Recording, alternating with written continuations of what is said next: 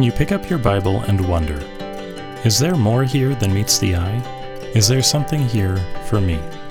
I mean, it's just words printed on paper, right? Well, it may look like just print on a page, but it's more than ink. Join us for the next half hour as we explore God's Word together, as we learn how to explore it on our own, as we ask God to meet us there in its pages. Welcome to More Than Ink.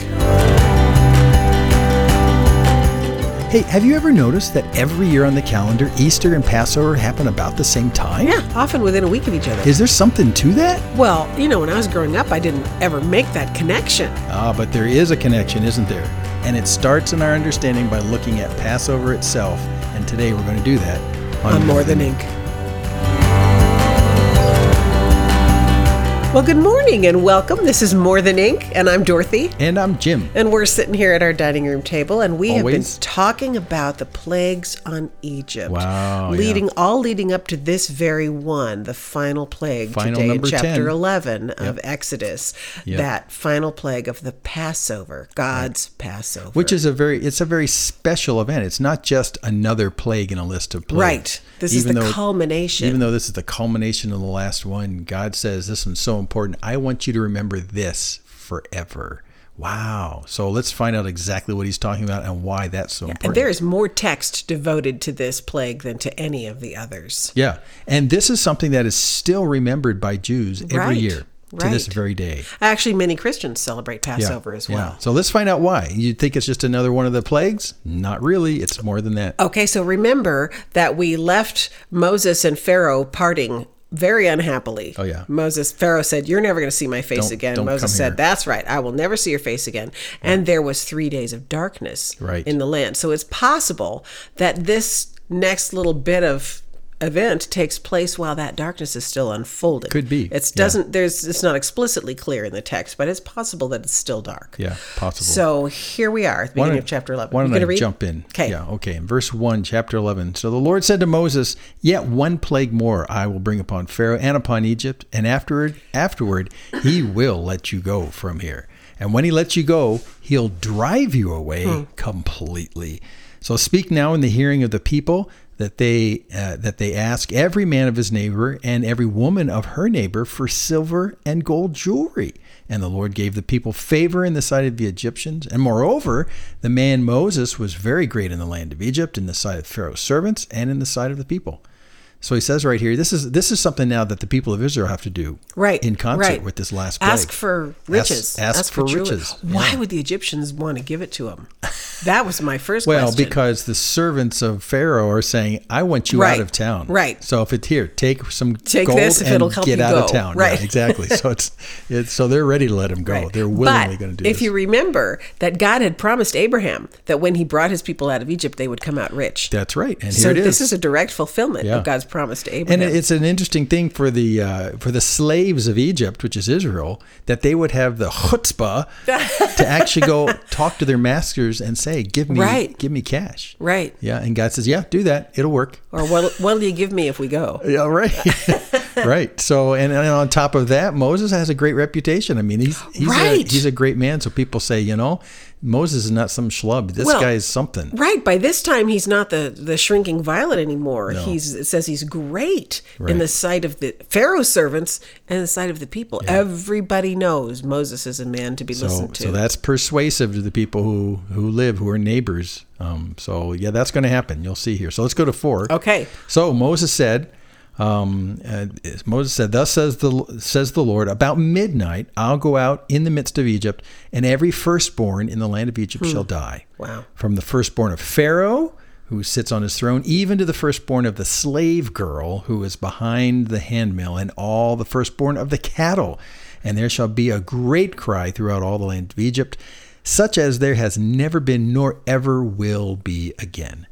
But not a dog shall growl against any of the people of Israel, either man or beast, that you may know that the Lord makes a distinction between Egypt and Israel. And all these your servants shall come down to me and bow down to me, saying, 'Get out, you and all the people who follow you.' And after that, I will go out." And he went out from Pharaoh in hot anger, And then the Lord said to Moses, Pharaoh will not listen to you, uh, that my wonders may be multiplied in the land of Egypt. Okay, wait a minute. So I thought they had already parted company. But here yeah. it says, after that, I will go out. And that's the Lord speaking. Mm-hmm. And then the next sentence, and he went out from Pharaoh in right. hot anger. Right. Right. Well, who went out? Did who the Lord out? go out, or did yeah. Moses go out?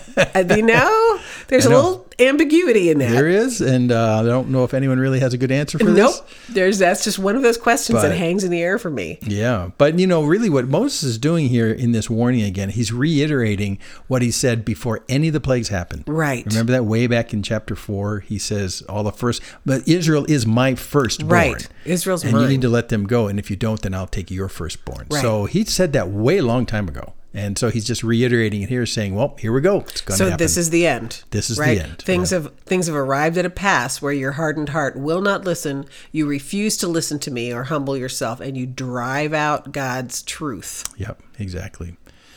Well, so hold your breath. Here we go. So Moses and Aaron did all these wonders before Pharaoh, and the Lord hardened Pharaoh's heart. And he did not let the people of Israel go out of his land. I mean, that's the current state of affairs right. before this last plague. And by the way, I've been keeping score as well about who hardened whose heart. And uh, at this point, I see God hardening Pharaoh's heart four times and Pharaoh hardening his own heart six times. And they are all often in concert. Right. So, right. so when people ask who did the hardening, well, they're both involved, God and Pharaoh. Well, yeah, but it seems in the order that they appear, it seems like God hardens Pharaoh's heart in response to Pharaoh hardening yeah. his own heart. Exactly. God says, you want that? I'll give you that. Yep, yep. So as Pharaoh hardens his heart, God is not going to overrule him. He's going to let him harden yeah. his own heart. Ooh, and that's, that's sobering. That's how, yeah. That, in fact, uh, in Romans one, Paul says that's how God's wrath right. comes upon you. He just lets you go. Lets you have what you're yep. what you're seeking. Yep, and so they wanted to do this. Well, that, that finishes chapter eleven, which is sort of the warning about what's going to happen. And now we turn the page into chapter twelve. And we actually talk about commemorating this last plague with yeah, the Passover. Yeah, so this is interesting because at this point, it kind of stops being a narrative and starts being instructive. Yes. So yes. for the next little while now, it's going to be Moses instructing the people. Yeah. So Pharaoh's not even in the picture no, here at no, this point. So no. starting into chapter twelve, the Lord said to Moses and Aaron in the land of Egypt, this month shall be for you the beginning of months. Hmm. It shall be the first month of the year for you. Tell all the congregation of Israel that on the tenth day of this month, every man shall take a lamb according to their father's houses, a lamb for a household. And if the household is too small for a lamb, then he and his nearest neighbor shall take according to the number of persons, according to what each can eat. Mm-hmm. You shall make your count for the lamb. So we've gone from a lamb to a specific lamb. Yeah.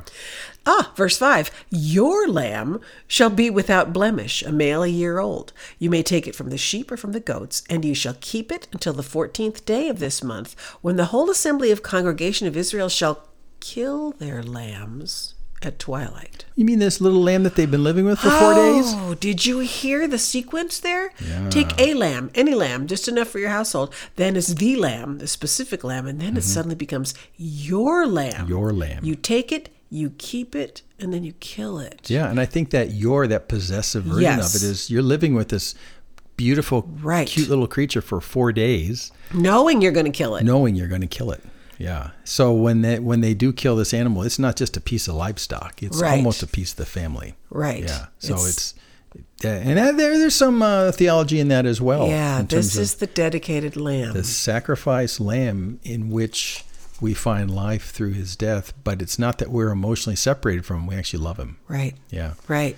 Yeah, verse so seven. So pressing on verse seven, after you've killed the lamb at twilight, so at the end mm-hmm. of the day before the, before the darkness comes, then they shall take some of the blood and put it on the two doorposts and the lintel of the houses in which they eat it. They shall eat the flesh that night, roasted on the fire with unleavened bread and bitter herbs. They shall eat it. Do not eat any of it raw or boiled in water, but roasted, its head with its legs and its inner parts. And you shall let none of it remain until the morning. Anything that remains until the morning you shall burn. In this manner you shall eat it, with your belt fastened and your sandals on your feet mm. and your staff in your hand, and mm. you shall eat it in haste. It is the Lord's Passover. okay, now we get a little statement of the meaning. We've had all this instruction about the mm-hmm. blood and eating and being ready to go.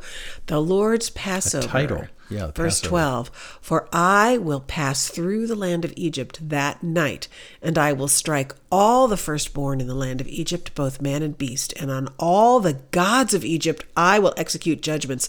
I am the Lord. Hmm. The blood shall be a sign for you on the houses where you are, and when I see the blood, I will pass over you, and no plague will befall you to destroy you when I strike the land of Egypt. Wow. Oh, we got to stop. Wow. No kidding. No kidding. So, so here they're filled in on exactly what's going to take place. Mm-hmm. This is not talking to Pharaoh. This is talking to the people of Israel. So this Egyptian Passover is a little different from mm-hmm. Passovers that will follow it, which all look back to this one. Look back to this. Yeah. And, uh, and the lamb plays a key role. The blood of the lamb the plays a key role. Marking the door, and uh, when you mark a door like that, you're basically saying it's it, it regulates who comes in and who goes out. That's why why you're they're marking the door. But there is an interesting cross symbolism in how oh, they mark yeah. the door, because you you take some hyssop like a big paintbrush and you smack it left, smack it right, and then smack the lentil over the top, and then it drips down from the lentil on the ground to make a little pool on the ground, and it looks sort of like a cross. Yeah, and it's a sign for the people of Israel because. And, you know, they'll look at that blood and say, that blood is what is, it's providing two things for us. It's keeping the wrath of God right. out of here, and it's also preserving us as a people. Right. Through that blood. So the blood is instrumental as a sign. The blood is, is key to how this is working. God will not see your righteousness, you know, as you cower in your house. He'll see the blood. The blood. And pass over. It says, I will pass over you because I'm yeah. coming through the entire land. If they had not put the blood on their doorways. Right. They also would have lost their firstborn. Yep. God says, you must have this blood of this substitutionary lamb. That dies to, for your benefit. That dies and yeah. whose blood Who protects you on yeah. the doorway, right? You go in through a doorway right. into your house to protection, and you go out through a doorway wherever you're going. So right. we're going to circle right. back to that idea when we get to the end. Well, right. And it's, you know, there's, there's a lot of symbolism you can talk about in this, but, you know, think about the fact that the family went in there and marked their doorposts and said, oh, let's go outside and watch people die. Well, that wouldn't oh. work. So you have to stay on that side. Stay of the inside blood. the blood. You have to completely yeah. recognize that the blood is what's marking you away from that wrath. You have to stay behind it. So, I mean, there's so, there's so much here, and it, it It prefigures who Christ is as our Passover lamb. We got we can talk tons about that. So, but we have this these three elements that are important: the the blood, what to do with the blood, mm-hmm. and then to eat the lamb. Right? So it's not just a symbolic lamb. This, you know, mm-hmm. you are what you eat. What you eat becomes you. Well, that idea of eating the flesh of the lamb becomes very important in the New Testament when yeah. Jesus says, "This Passover is in my blood." Yeah. Right? Eat yeah. my flesh. So uh, eating this lamb yeah. is an important symbol, and then being ready to go. And being ready to go, yeah. And that's right. that's pretty interesting because because he's saying you can eat this meal, you can eat this lamb, but then from that point on, you could be leaving at any moment. Right. Things are going to be different. So put on your walking shoes, grid yourself ready. up, get ready to walk out. And right. on top of that, you can't even wait for any of your bread to rise. Yeah. Yeah. And that comes up next. Oh, my goodness. So, yeah. I, I, you know, I just get stuck on this statement when God says, I am the Lord. The blood shall be a sign for you on the houses where you are. And when I see the blood, I will pass over you. Yes. Yep. Thank yep. God. There is a day of judgment coming for mankind, a judgment of sin. And for that judgment to pass over you, the blood of Christ has to be between you. Mm-hmm. And, and it has nothing to do with you being obedient in any sense and earning God's respect from being obedient, but it has everything to do with you respecting and taking faith in that blood of Christ on your behalf. And if it weren't for the blood of Christ, we would all be toast when the judgment comes. Yeah. And it's interesting that Moses, in writing down the book of Exodus, at this point, he inserts the memorial instructions for how yeah. to celebrate the Passover in perpetuity. Yeah. But he's laying down this picture to remember. That's what a memorial is. It's, it's a picture that helps this. you yeah. remember, right? And if you remember in the New Testament, when John the Baptist sees Jesus pass, oh, yeah. he says, oh, behold, the Lamb of God who takes away the sin of John the world. John right? Yeah. And then uh, Paul picks that up in First Corinthians five seven when he's talking about Christ Our Passover, Our Passover has been slain. Yeah. So he makes this, Paul draws this direct straight line straight from line. this Passover lamb yeah. to the death of Jesus. And yeah. Jesus himself, of course, does that at the Last Supper. Yeah. But I love that phrase where Paul says, Christ, our Passover, Christ, our Passover. has been slain. Yeah. Yeah. So we better read on to the memorial instructions. Well, verse I'll, read from, I'll read from fourteen. So this day shall be for you a memorial day. You know, mm-hmm. Memorial Day, and you shall keep it as a feast to the Lord throughout your generations, as a statute forever, and you shall keep it as a feast. Interesting that a plague would be memorialized for mm. so long, because this is this is freeing the people. Well, it's a plague on the Egyptians, but it is the source of deliverance. Source of deliverance for the Jews, yeah. So here's how it's going to go down. Verse fifteen, seven days you shall eat unleavened bread, you know, no yeast. And on the first day you shall remove leaven out of your houses. For if anyone eats what's leavened, what has yeast, from the first day until the seventh day, that person shall be cut off from Israel. And on the first day you shall hold a holy assembly, and on the seventh day a holy assembly, and no work shall be done on those days, kind of like the Sabbath. So this is a whole week-long festival. A whole week long, yeah.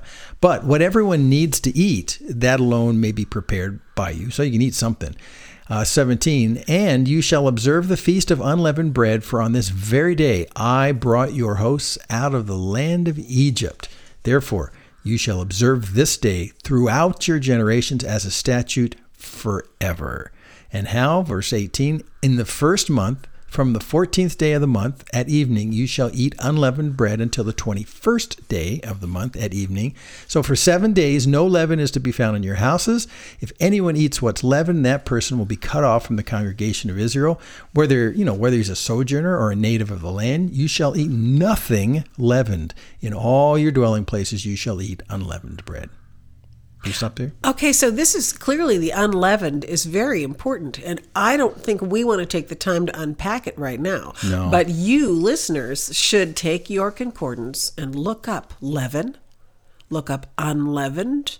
You'll find both Old Testament and New Testament references, and yeah. start reading about, uh, and the symbolism will become clear to you. What does this leaven represent? It has multi points of symbolism, mm-hmm. which, you know, which... Uh, just in the practical sense, they knew that if you took a pinch of your old loaf, which has some right. yeast in it, and you mix it in with the new flour, it'll grow again it and it'll bubble it up. up and puffs it mm-hmm. up. So it's all it's always a it's a sign of sin in many respects. It's something that kind of seeds itself very easily and spreads and grows. There's just so much symbolism here. Oh, so much. So much symbolism. But we don't want to take the time for that because no. we want to linger in the Passover. Yeah. Linger in the lamb, because at verse twenty-one, we're going to go back into the narrative now. We're suddenly back in Egypt. Uh, and then Moses called all the elders of Israel and said to them, go and select lambs for yourself Let's according to your clans and kill the Passover lamb. Take a bunch of hyssop. So we're getting the repeated instructions. Yeah. Take a bunch of hyssop, dip it in the blood that's in the basin, and touch the lintel and the two doorposts with the blood that's mm-hmm. in the basin. None of you shall go out of the door of his house until morning. Mm. For the Lord will pass through to strike the Egyptians, and when he sees the blood on the lintel and on the two doorposts, the, lo- the Lord will pass over the door and will not allow the destroyer to enter your houses to strike you. You hmm. shall observe this rite as a statute for you and for your sons forever. And when you come to the land that the Lord will give you, as he has promised, you shall keep this service. And when your children say to you, what do you mean by this service? You shall say, it's the sacrifice of the Lord's Passover. For he passed over the houses of the people of Israel in Egypt when he struck the Egyptians, but spared our houses. And the people bowed their heads and worshipped. And worshipped. And right? Because they recognize this is the means through which God will deliver them. Yep. He's doing exactly what he said. Deliverance he would do. Is happening right now. Yeah. Right now. Wow. It's the sacrifice of the Lord's Passover. Right. You notice he's putting the price in there in the center of the Passover See, celebration. I think that's the phrase that Paul is picking up on in First Corinthians when mm-hmm. it says, Christ, our Passover, our Passover has been sacrificed. Yeah, exactly. Yeah, Christ, our Passover. So he reiterates here what they have to do, how they have to mark their doorposts, what's this going to be at. And by, by the way, don't forget what you're doing, because you're going to be doing this every year forever. Right. As a commemoration. You're going to do this. And I like twenty-six, when your children say to you, well, what does right. this mean? Well, to this very day. That's still part of the Passover part, Seder. Yeah, yeah. The, the Jews do a Passover Seder. They get together for dinner. And part of the Seder, which is which is what's said, it's like a service right, that's service, done in the, the home. Order. Yeah, around the dinner table.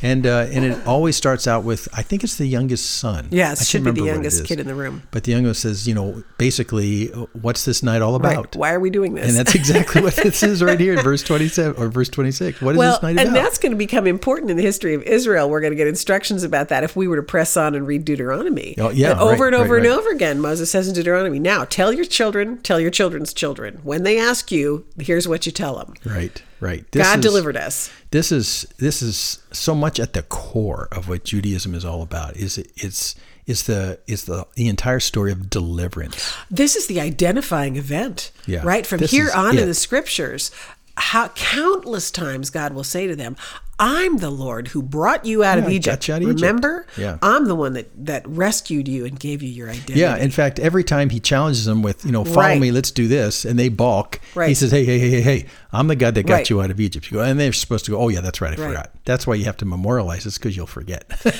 But we sure don't want you who are listening to this to miss this picture where Moses says, none of you shall go out of the door of his house until the morning. Once you've marked that door with the blood, go in and stay there. Stay you go behind in the blood. Through that blood soaked doorway yeah. to protection from the judgment that will fall on everyone. Yeah. The only protection is through that blood marked doorway. Yeah. And then the next morning, you're going to go out through the same blood marked doorway to freedom and a whole new life. So that blood provides protection from the wrath of God, and it's the doorway into right. deliverance, into new life. It is the boundary condition. And it, and it's so new, he says, I want you to even restart your calendars. Right. So your calendars start from this. This is the first thing you celebrate. This is the beginning of your life. This is the first month of your year. This is the beginning of everything. So the first month, even to this day of the Jewish calendar, is when Passover takes place. To this very day, the first month of the Jewish calendar is the month of Passover. Now, when this show is airing, Passover is still a, a couple of weeks ahead. Right. It's still, it's still to come. Yeah. But perhaps you'll be thinking about that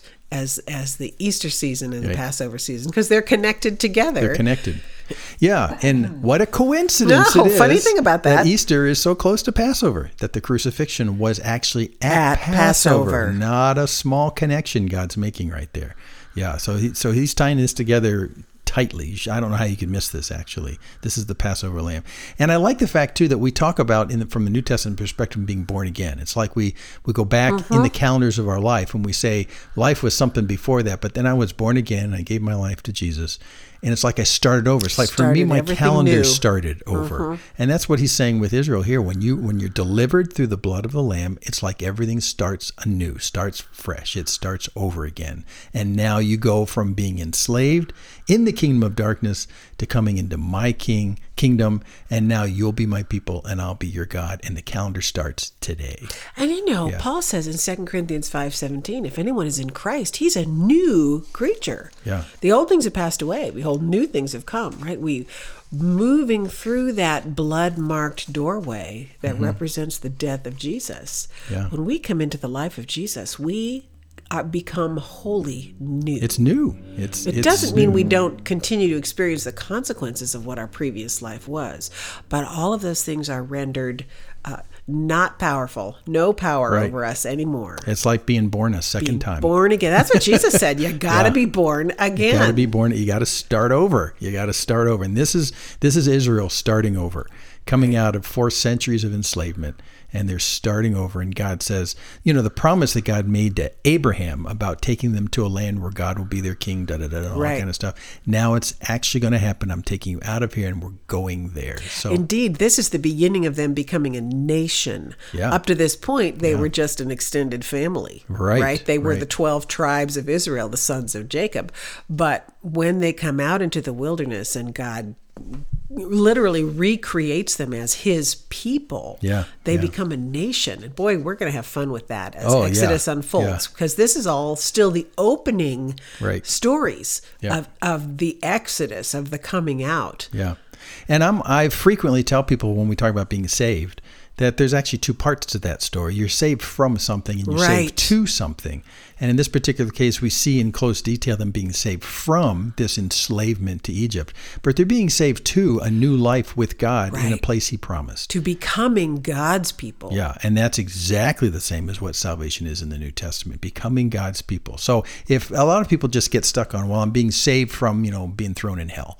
Well, you know, that's not really it. Are you saved to relationship with God and the right. community and the life that he promises to you? Is that, does that figure at all in your thinking when we talk about salvation? Because that's really the core of it. That's the core. Be taken from one kingdom into a new kingdom with a God who loves you and protects you and provides for you and all that. Right. And as we said last week, coming out of the domain of darkness into the kingdom of light. Yeah. And that light being in relationship with God, face to face with God yeah. because of Christ. Yeah. Yeah. And the, and the real issue that God has uh, overwhelmingly emphasized with, and will continue to do so as he creates the nation, is that what makes this new society that God is birthing, that starts from this deliverance, what makes this new society so remarkable is that it's a society that's built with God at its center, right. with God living in their midst. And and no society has ever been like that before. So if you're just putting your trust and hope on getting, you know, milk and honey flowing lands, that's one thing. But what about the fact that God's in the center of it? And when we talk about heaven, it's the same thing. You know, it's not streets of gold. It's who's going to be there? God himself. So that's what he had to teach them in the wilderness. Yeah. What and, is life like and, with God in the center? And we're going to go through those oh, lessons for several goodness. weeks. I we, love Exodus. How do we live with him like this? And it's going to be a bumpy road. But the first step we, we're getting to today, and we're going to complete next time, is getting out of out, out from under the thumb of Pharaoh right. and those things that enslave us. And thank God, when we come to him, he does indeed free us from those things that enslave us. It's all about the sacrifice. Yeah. So anyway, we're coming back next time to continue the discussion. I'm Jim. And I'm Dorothy. And we hope you join us again for More Than Ink.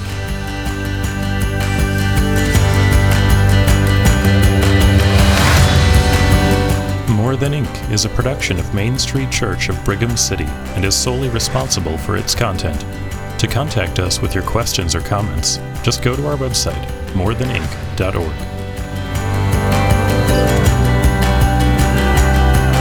That they would have the chutzpah